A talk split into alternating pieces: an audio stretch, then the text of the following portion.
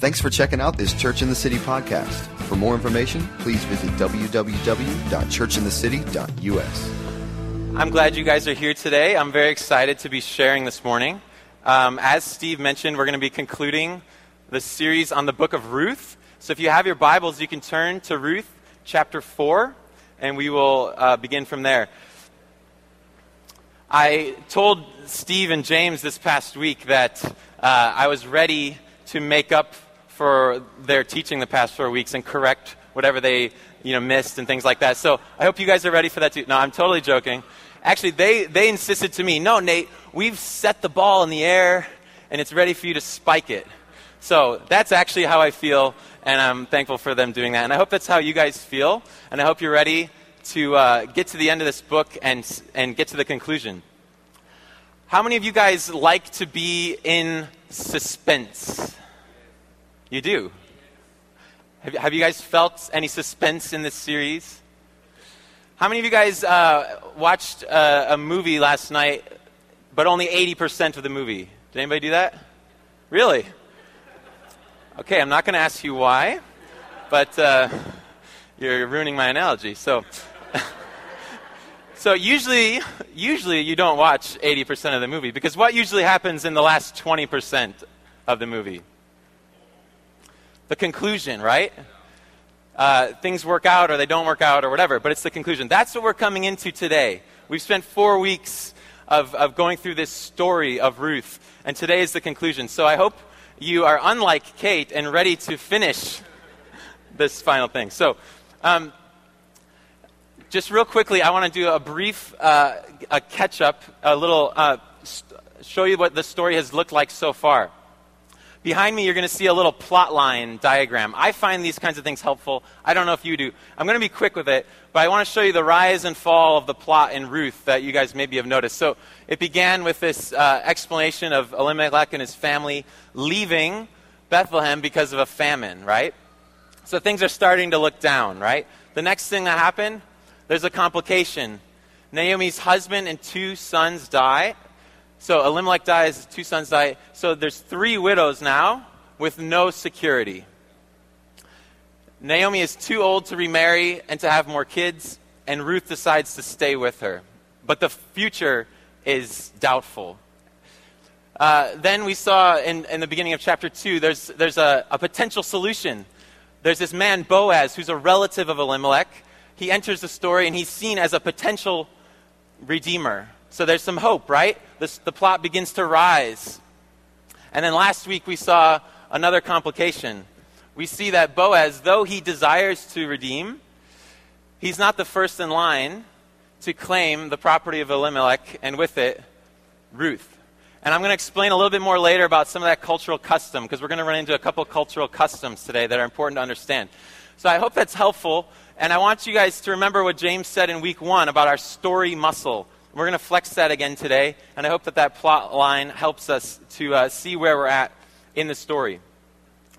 Today, we're going to see that God accomplishes his purposes in partnership with man despite any obstacle. So let's take a look. What are some of the obstacles that we've seen so far in this story? Think about it with me. I have a list here. Firstly, famine, then death, then ethnic tension between, oh, she's a Moabitess and he's a Jew. Then old age. Naomi's too old to get remarried. Barrenness. She's too old to have kids now. Poverty. They don't have enough to survive. Social customs, as we're going to see today. There's obstacle of social custom and also the obstacle of human will. This other character who is the next, he has the right of redemption, and we're going to see how that outworks. There's a whole list of obstacles in this story, and we've seen them throughout. And right now, we're facing one of the final obstacles in this story this thing of social custom and human will. But we're going to see that God accomplishes his purposes in partnership with man despite any and all of these obstacles.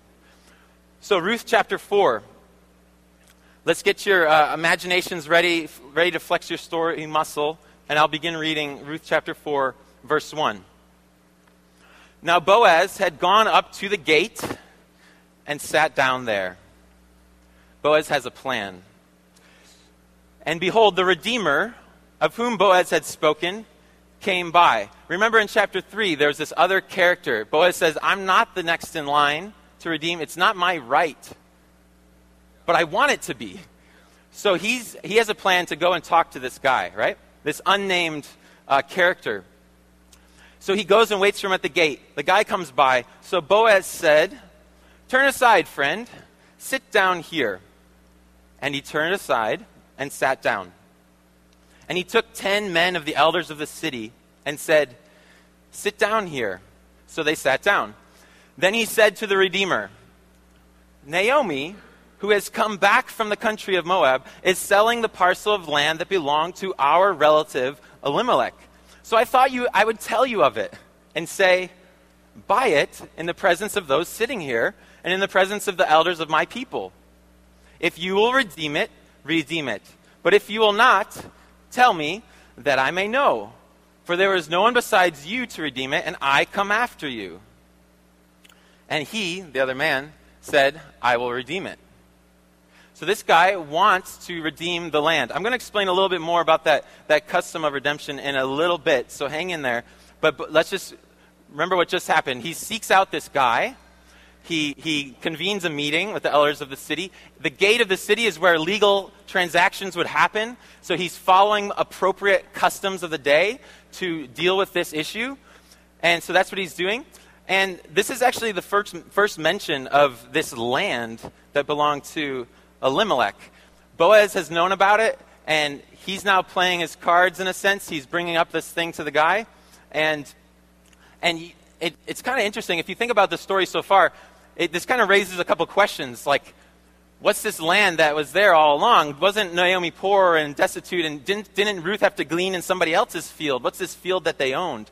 Um, we don't know exactly the story behind this, but perhaps this field was abandoned when the famine ha- happened, right? They definitely abandoned it at some point when they were gone, and then they've returned to it. Perhaps it had been untouched, uncultivated, and it was not fruitful. Um, and so that's likely the situation. One commentator says this Perhaps now, in the extremity of her poverty, Naomi is forced to sell the land, land which she could then seek to persuade a redeemer for her. So it's kind of like this last stitch effort, in a sense. There's this land that Elimelech owned, and that she can sell with the possibility of a redeemer being interested. That's what's kind of going on here. Um, I'm going to tell you about this custom. This was a custom that was meant to keep the inheritance in the family. Okay? This was a protective thing. And, and so the first opportunity to redeem the land went to the nearest relative of the guy who died. And this was to protect the family name and the family inheritance. Um, there's not anything quite like this in our context today. So we need to be a little honest with ourselves about our distance from this, this concept. Um, and so let's just be honest about that. I'm going to explain a little bit more about this, this thing. So the word used is called goel, G O E L. And this word means protector. It means uh, it's a near kinsman whose duty in circum- certain circumstances to act as a redeemer in situations of family need. Okay, so this is an opportunity for someone to step in and help out. And the first right for that goes to the family. So if there's this, this cultural uh, understanding of this concept, you can understand why Naomi and Ruth are longing for this Goel to arrive to, to, and to step up. All they need is just one goal, right? They're longing for a goal. If you're anything like me, you felt that way on Tuesday. All I need is a goal. so, it's not to be confused with G O A L. I'm sorry. G O E L. That still hurts right there. So, anyways, this is the kinsman redeemer concept. Probably many of you have heard of that before. And it was a practice that was established for the protection of the family. Like I said, there's several ways it was outworked. Sometimes it was buying back land. Sometimes it was buying back a person who had to sell themselves into slavery or servitude because they were impoverished. Uh, it also dealt with avenging blood, and sometimes it was, a, it was uh, someone would function as a trustee in restitution payments for wrongs that had been done. So there's many functions of this. We're going to see this function of buying back the land today. So it's kinsman redeemer, right? This is not to be confused with Klinsmann redeemer, which is something else entirely. Sorry, that's the last soccer analogy that I will use today. I'll give you guys one guess at who made that graphic, and it was not me. Anybody? James. Credit to James. Okay. He copyrighted it, I think. So I owe him money now. Okay. So this kinsman redeemer, it means to redeem or to reclaim as one's own. So that this pr- property, this inheritance, and the family name would not be lost, but it would be reclaimed. Um, as Steve mentioned last week, and, and I was mentioned throughout the series, um, the, the, time period that this is in is that it was said the days of the judges, and it was a tumultuous time. There was a lot of independence and self reliance and, and rebellion and things like that going on during this time. And this is actually a cultural institution of family and to get solidarity. It's, it's different than the time that was going on. And so there's a strong sense of family solidarity among the people of Yahweh. The members of the family had a duty to care for and to protect each other. This right of redemption protected the family inheritance and name. This was their security net, their livelihood. Safety was found in family and community. They didn't have the insurance that we have today. Most, they didn't have the nest egg sitting in the bank. They didn't have, they couldn't sing the little song, like a good neighbor, State Farm is there. And no one would pop up in this day. They didn't have that, okay? And think about this also what's happening here. It's, it's, it's the closest analogy I can think of today is like paying off the mortgage on your parents' farm or something. Like, you don't, it's like you lose that thing that was a part of your family and it was a part of the livelihood as well. And, and before it's enclo- foreclosed or something like that, it's kind of like paying off the mortgage. Anyways, enough of that concept. Is everyone with that? That Goel. So they're longing for that. We're going to see this guy, this other guy, is wanting to do this. He wants to redeem the land. And if he does, if he chooses to, Boaz can't do a thing about it. Let's see what Boaz does next. Verse 5. Then Boaz said, the day you buy the field from the hand of Naomi, you also acquire Ruth the Moabite, the widow of the dead, in order to perpetuate the name of the dead in his inheritance. Then the Redeemer said, I cannot redeem it for myself, lest I impair my own inheritance. Take my right of redemption yourself, for I cannot redeem it. So Boaz kind of he's got a little strategy with his the way he reveals the information. First, he reveals about the land, and then he says, Oh, yeah, there's also this with it as well. Ruth, there's a widow who's, who's a part of Elimelech's family, and, and it, this is included in the package, right? So this it could have just been a land thing, but this situation was not just a land thing. There was a widow involved, or several widows, as we saw. And, and there's this thing, so this is another cultural custom. It's called levir, L E V I R.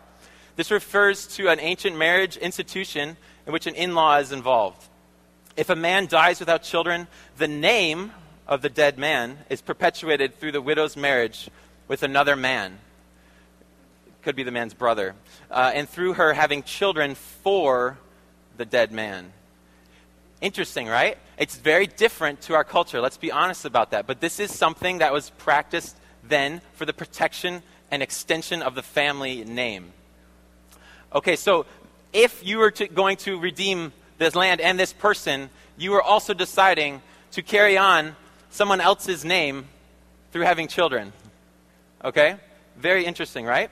This is, it, it kind of seems a little bit like, oh, you can just do this and you can get some land and get a wife, and it's like this great windfall, right? It's a costly thing. It, this, this requires self sacrifice. Any of you guys who have a family, have a wife, have, you know there's sacrifice involved. Yes, it's a great benefit. Yes, it's an amazing thing, but there is cost. This other man, for whatever reason, was not willing to, to step up and pay the cost. he wasn't wanting to take, make that thing of self sacrifice. We don't know more about why he wouldn't reme- redeem, but we have to assume that the cost was too great for him.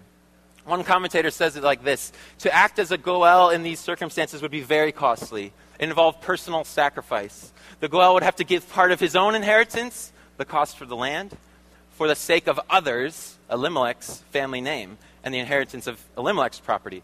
This would, this would have to require an act of love and sacrifice, which this kinsman was not in the position to offer. So this is a serious thing, you know, that, that he's taking on. And this man says, I cannot redeem it. Take the right of redemption, he says to Boaz. So Boaz is doing his proper duty, right? Legally and according to cultural custom to make way for him to re- redeem it, right? And, and this is how it is working out. Let's read verse 7. Now, this was a custom in former times in Israel concerning redeeming and exchanging. To confirm a transaction, the one drew off his sandal and gave it to the other. And this was the manner of attesting in Israel. Like I said, he went to the city gate, the place for legal activity, and he's following the correct customs of the day. And now there's this, there's, Boaz is going to redeem it. Um, the sandal thing's kind of interesting, right? Um, I, don't, I don't know anything more about it or why, but the verse explains right here that it was a custom in those days. And, uh, you know, th- think about it. In that day, like giving your sandal someone was probably a big deal. You probably didn't have a lot of shoes, and, uh, and, and it was like, it was important to you, obviously. So, and I also think it's interesting, maybe there's like, shows your footprint on there. It's kind of like a little signature. I don't know. That's I'm just joking. But um, so business guys, next time you're going to strike a deal, try this one out. You know, say say we've got a deal. Oh, hang on. We've got a deal. okay, sorry. I wore sandals just for that. you like that? You like that? All right. so, just let's just be honest about these cultural things. It's a little different, but this is how it worked. Verse 8. So when the Redeemer said to Boaz, Buy it for yourself, he drew off his sandal. Then Boaz said to the elders and all the people, You are witnesses this day that I have bought from the hand of Naomi all that belonged to Elimelech, and all that belonged to Chilion and to Mahlon. Those were the other the two sons who had died. Also, Ruth the Moabite, the widow of Mahlon, I have bought to be my wife to perpetuate the name of the dead in his inheritance, that the name of the dead may not be cut off from among his brothers and from the gate of his native place. You are witnesses this day. So the legal side has been taken care of, and Boaz now steps in. In verse 9, we see he becomes the kinsman redeemer on behalf of uh, all that Elimelech, all that belonged to Elimelech by purchasing the land and, and also taking Ruth. In verse 10, we see that he fulfills the Levirate law by the, of the name continuation by taking Ruth as his wife. So he's fulfilling both of these customary things. He's following all the legal, uh, legal steps. And so Boaz understood the circumstances, the customs, and the great cost involved. And he took intentional effort to intervene on behalf of Ruth and Naomi and redeem them and their inheritance. He had compassion. He took on a problem that was not his own. And he paid a price in self sacrificial love for the well being of the vulnerable and with great love for his bride to be. Does that remind you of anyone else? Just a little foreshadowing.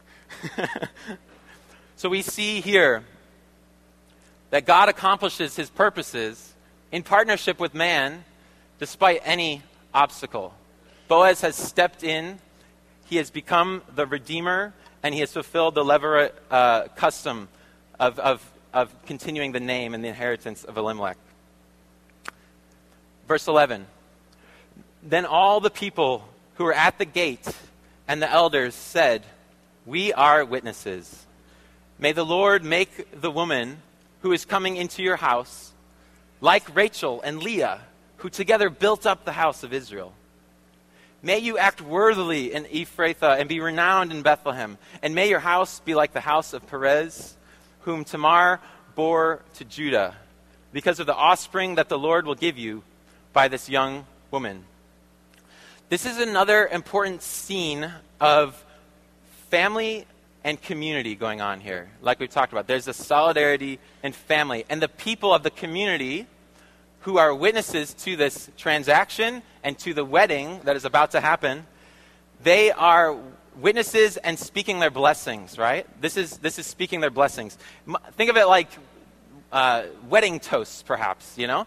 This wedding's about to happen, and they're speaking their blessing over them. Let's take a quick look at these things they say. So to Ruth, they said, May the Lord make you like Rachel and Leah. You guys remember Rachel and Leah? They were, they were uh, the mothers of Israel, if you will, of the, of the 12 sons, um, and who built up the house of Israel. This is about uh, legacy and fruitfulness. This is a blessing of fruitfulness over, over Ruth. To Boaz, they say, May you prosper in Ephrathah and be renowned in Bethlehem. They're saying, May Boaz be enriched and his offspring. May he achieve much and be famous. That's kind of what they're saying. And then to the family, they say, May your house, may you as a couple and your family be like the house of Perez. They're saying, May it be very numerous, may it be renowned, may it increase greatly. Um, when you, if you look up about Perez, it was a time of, of fruitfulness and, and his house increasing. They said he had many descendants. So these are, these are blessings. These are, they're speaking uh, words of affirmation and life over them. So, next time you guys are at a wedding and uh, you want to give a toast, you can always refer back to these verses here. May your house be like the house of Perez. And uh, people, I'm sure, will ask you what you mean by that. But um, so those, those will make good wedding toasts. That's what's happening here. Okay, verse 13. You guys with me? Everyone doing all right? Okay. Verse 13. This is about as concise as you can describe the two biggest life changes possible. so Boaz took Ruth, and she became his wife. And he went into her, and the Lord gave her conception, and she bore a son. Wow. Marriage and baby in one verse. that is crazy. so I, t- I always tell people who are getting married or, or having a kid, I'm like, these, those are the two biggest life changes possible. And they're, uh, they're right to it, you know? So they, they get married. Uh, they're married. The gate is again where the, the transaction happened. They're in the presence of these witnesses.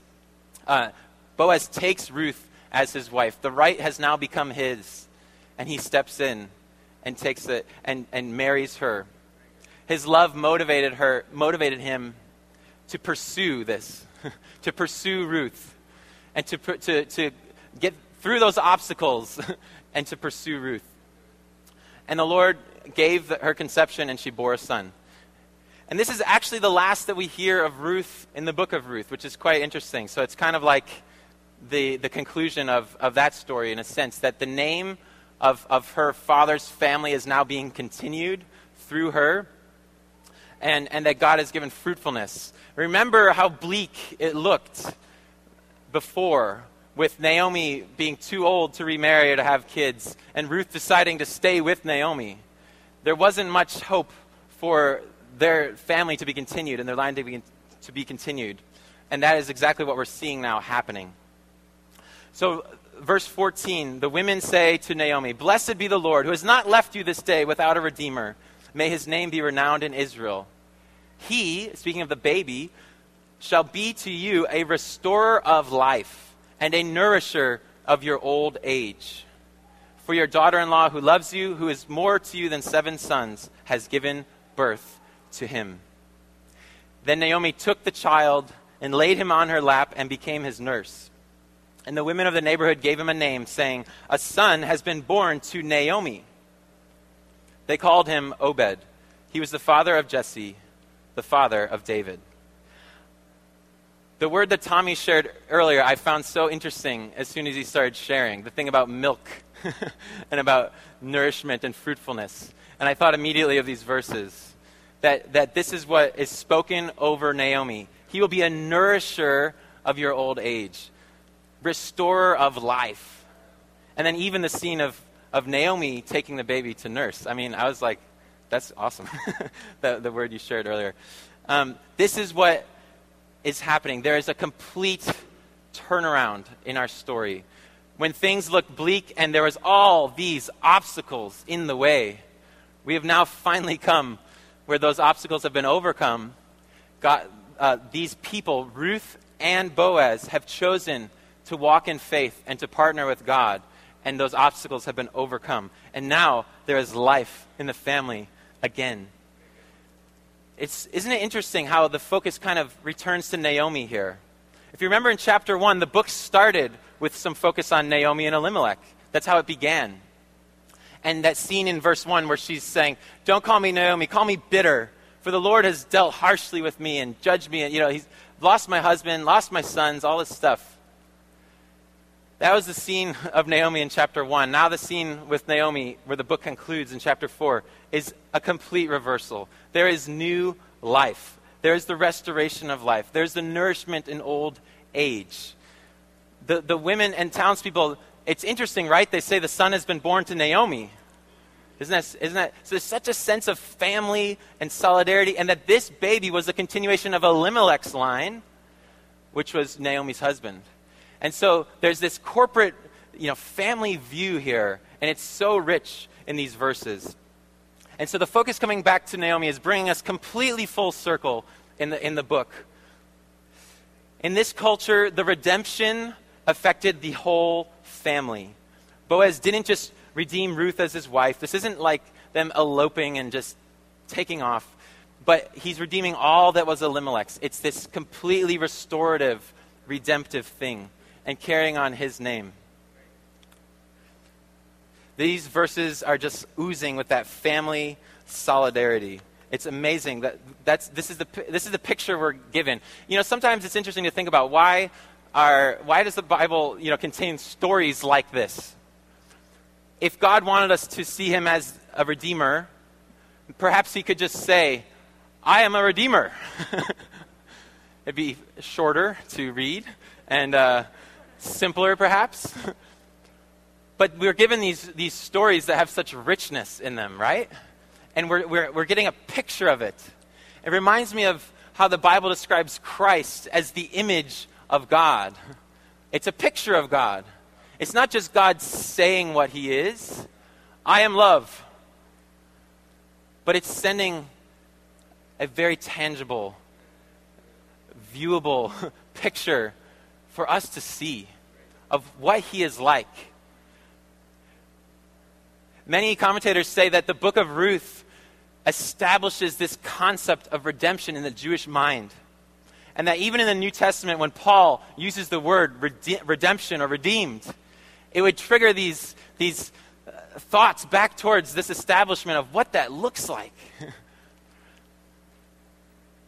and this is a rich story, and that is why we've been spending the time on it. And so I hope you guys are grasping that image of the cost of redemption, the, the, the, all these obstacles that went on, and the effort that Boaz, that Ruth made, this great faith effort, and also that Boaz made to redeem. It wasn't just a, a simple, easy thing, it took effort, it took cost.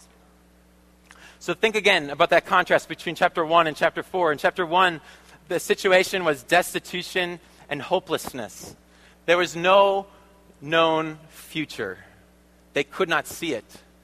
For all, you know, for all intents and purposes, they had no reason to think that their family would continue in any way. Perhaps they would be widows the rest of their life. Perhaps they would starve and die. They were in poverty as well. So there was, there was no hope at that point. And now we're seeing restored life, hope, and a future. And in case that's not quite good enough, the author gives us this bigger perspective of the book of Ruth in these final verses. Let's read verse 18 through 22. Now these are the generations of Perez. Perez fathered Hezron. Hezron fathered Ram. Ram fathered Amminadab. Amminadab fathered Nahshon. Nahshon fathered Salmon. Salmon fathered Boaz. Boaz fathered Obed. Obed fathered Jesse. And Jesse fathered David. I know our inclination when we see a genealogy is like skip over it or find the funniest names in it and you know chuckle, but but they're actually there for a reason. And this is this in this the author is giving us the scope of this book. he's, he's showing us like this is a little bigger than you thought it was. The deal that's going on here. This is not just an inspiring story, although it is a great and inspiring story of redemption. It's an important link in the line of David and ultimately to Christ. Can you imagine going from a bleak and hopeless situation to this situation of life and nourishment? And maybe they didn't even know for full what was going to come. I don't know how long each of these people lived and you know, whether, whether uh, Ruth saw Obed, you know, son Jesse come and whether they were gr- great grandparents when David was born, I don't know. Maybe they didn't even know the full legacy that they had. But there was a legacy attached to this story that is incredible. it is incredible. The name Obed, it means servant and worshiper. Think about the legacy that is beginning with him. servant and worshiper. What do we see in his grandson? a servant and a worshiper in David. Perhaps this is a turning of the tides in their family history. and, and God has now brought new life more abundantly than they could have ever thought or imagined. This is their legacy, the line of David, the line of Christ. God accomplishes his purposes in partnership with man despite any obstacle.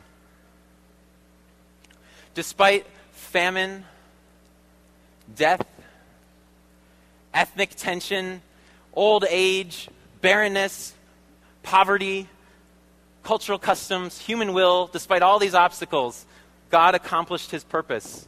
Partnering with Ruth and Boaz. Think about them. God worked through their self sacrificial acts to, to accomplish a greater good. Surely they were noble people for their faith and for their action, Ruth and Boaz, but it was God in partnering with them, um, uh, extending his kingdom line through Ruth. So just think about that for a moment. The fact that God partners with people, it's a strange thing. It's an interesting thing. We, we could easily suggest wouldn't it be easier if he decided to do it without us? Wouldn't it be simpler if he just made things happen or forced things to happen? But for whatever reason, he's chosen to partner with people. And this is one of many examples in the Bible of that. So think about this in your own life. How is God wanting you to partner with him?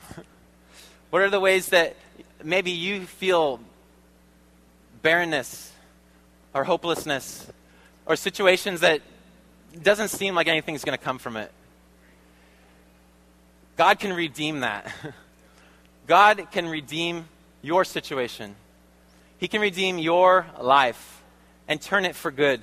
He can work good through even tragedy that he, he didn't cause to happen, but he can, he can turn it for good and for his purposes. God is faithful. I feel like this whole morning we've been talking about that and singing about that. It's been great. God is faithful. You can trust him. He will, he will work despite your situation, despite any obstacle. Partner with him. Walk in faith in the one who is faithful. In a moment, I'm going to invite Steve to come up and he's going to end us off with uh, a response. But I want to come back to that thought of, of Boaz and that Redeemer and that, that self sacrifice that he made. He took on a problem that was not his own. He didn't have to do this, he didn't have to step in, he didn't have to go through the cost. Um, but he chose to because of his love, because of his compassion. He saw a situation of need, and he had compassion, and he stepped in to great cost to himself, but for the good of these people and for that love relationship. This is a beautiful picture of what Christ has done for us. Christ did the very same. He saw a situation, a problem that was not his own doing man fallen away, man rebelling against God. And, and God the Father and Christ, they were moved with compassion. God so loved the world that he sent his son. That compassion motivated action and sending something costly, a very costly response, his only son. This is the message of the Bible. This is the message of salvation that is woven through the whole Bible. It is woven through Ruth, and as we go, it's looking forward to Christ. And we now are able to look back on the cross and say, It is finished. Christ has done this. he has redeemed. He has stepped into a situation at, at great cost and has made provision. This whole story is about the provision of God despite any obstacle. And this is exactly what Christ did. And God says in the Word, in the Bible, that He's done it for all people, that He wants all to be saved. And so I want to invite you today to trust in Jesus, to put your faith in Him. If you have never put your faith in Jesus, I invite you to do so today. He is a redeemer. He is turning things to good. He is reaping, uh, he's bearing fruit where he did not sow. He's bringing fruitfulness from barrenness. He's bringing nourishment and life from hopelessness. This is what God is all about redemption. So I invite you to respond to this today. If there's anyone here who has not put their faith in Christ, I invite you to do that now, and I invite you to come and talk with me or one, one of the other leaders at the front afterwards. This is an important thing, but it's a, it's a beautiful and free thing. Christ has done it, He has made the way, and we can receive from it. Will you pray with me? Father God, we thank you for your great sacrifice. I thank you, Lord Jesus, that you are all about redemption. You're all about new life where there was not life. And so, God, we just want to speak life today. We want to receive your life today in our lives. Where there is doubt, barrenness, uh, poverty, any obstacle, God, we want to come to you in faith today. Just as Ruth did in faith coming to you, just as Boaz did, trusting in you. We want to respond in that way today, God. So, God, we thank you. We thank you, God, that you accomplish your purposes in partnership with man despite any obstacle. And we praise you today. In Jesus' name, amen. Thanks, Steve. Wasn't that outstanding? Um, I want us this morning to respond uh, in song. We were at uh, our pre service prayer meeting downstairs, and Erin uh, Foster recited the words of Great is Thy Faithfulness. And uh, in the light of the series that we've been teaching um, out of Ruth, the main theme that we've been speaking about, and the main theme that came through today is God's incredible faithfulness. God achieves his purposes in partnership with man despite the obstacles that stand in our way. And uh, there is a response that we, we need to have. God works in partnership. That's the point that, made, that Nate was making. So I want to, before we uh, stand together and end uh, this sermon and this morning's meeting and our series, um, I want to ask you just for a moment to close your eyes. And I want you to reflect on or remember or think about or consider the promises of God spoken over your life. The things that you know that He has said to you that He wants to bless you with. And, and that could be a myriad of things. But I want you just to bring those promises to the front of your, of your thoughts. Bring them up into your heart. Consider those things. And as you close your eyes and just think on those things, I know every one of us here we have not yet walked into those promises because there are various obstacles in our way. Because there are things that we need to uh, walk through. There are, there are things that are opposing the plans of God. Sometimes it's our own weakness. I was thinking today, um, you know, about every single person in the Bible called of God thought they were weak. Moses said, Lord, I can't speak. You know, Jeremiah said, I'm too young. You know, Abraham didn't believe God at first. Peter even said that, that he wasn't able to follow the plans of God. Every single person called of God fa- has to face their own weakness. But God calls us despite, despite that. Not only do we have to face our own weakness, but there's the, there's the opposition of the devil. The devil opposes the plans of God. But you see, here's where the partnership comes in with us and God. The Bible says in Hebrews that it is through faith and patience that we inherit the promise. And so our part with God is standing in faith for what He's spoken over our lives. Not faith in our ability to walk into those promises, not faith in our strength to do the right thing, but faith, as Nate taught today, faith in the faithfulness of God. The fact that God is faithful enables us to stand in faith. And so, as you consider those promises spoken over your lives, and as you realize that there are, there's opposition that you face, I want to ask us all today to stand. Let's stand now and let's sing about the faithfulness of God because that's our partnership with God in walking into the inheritance.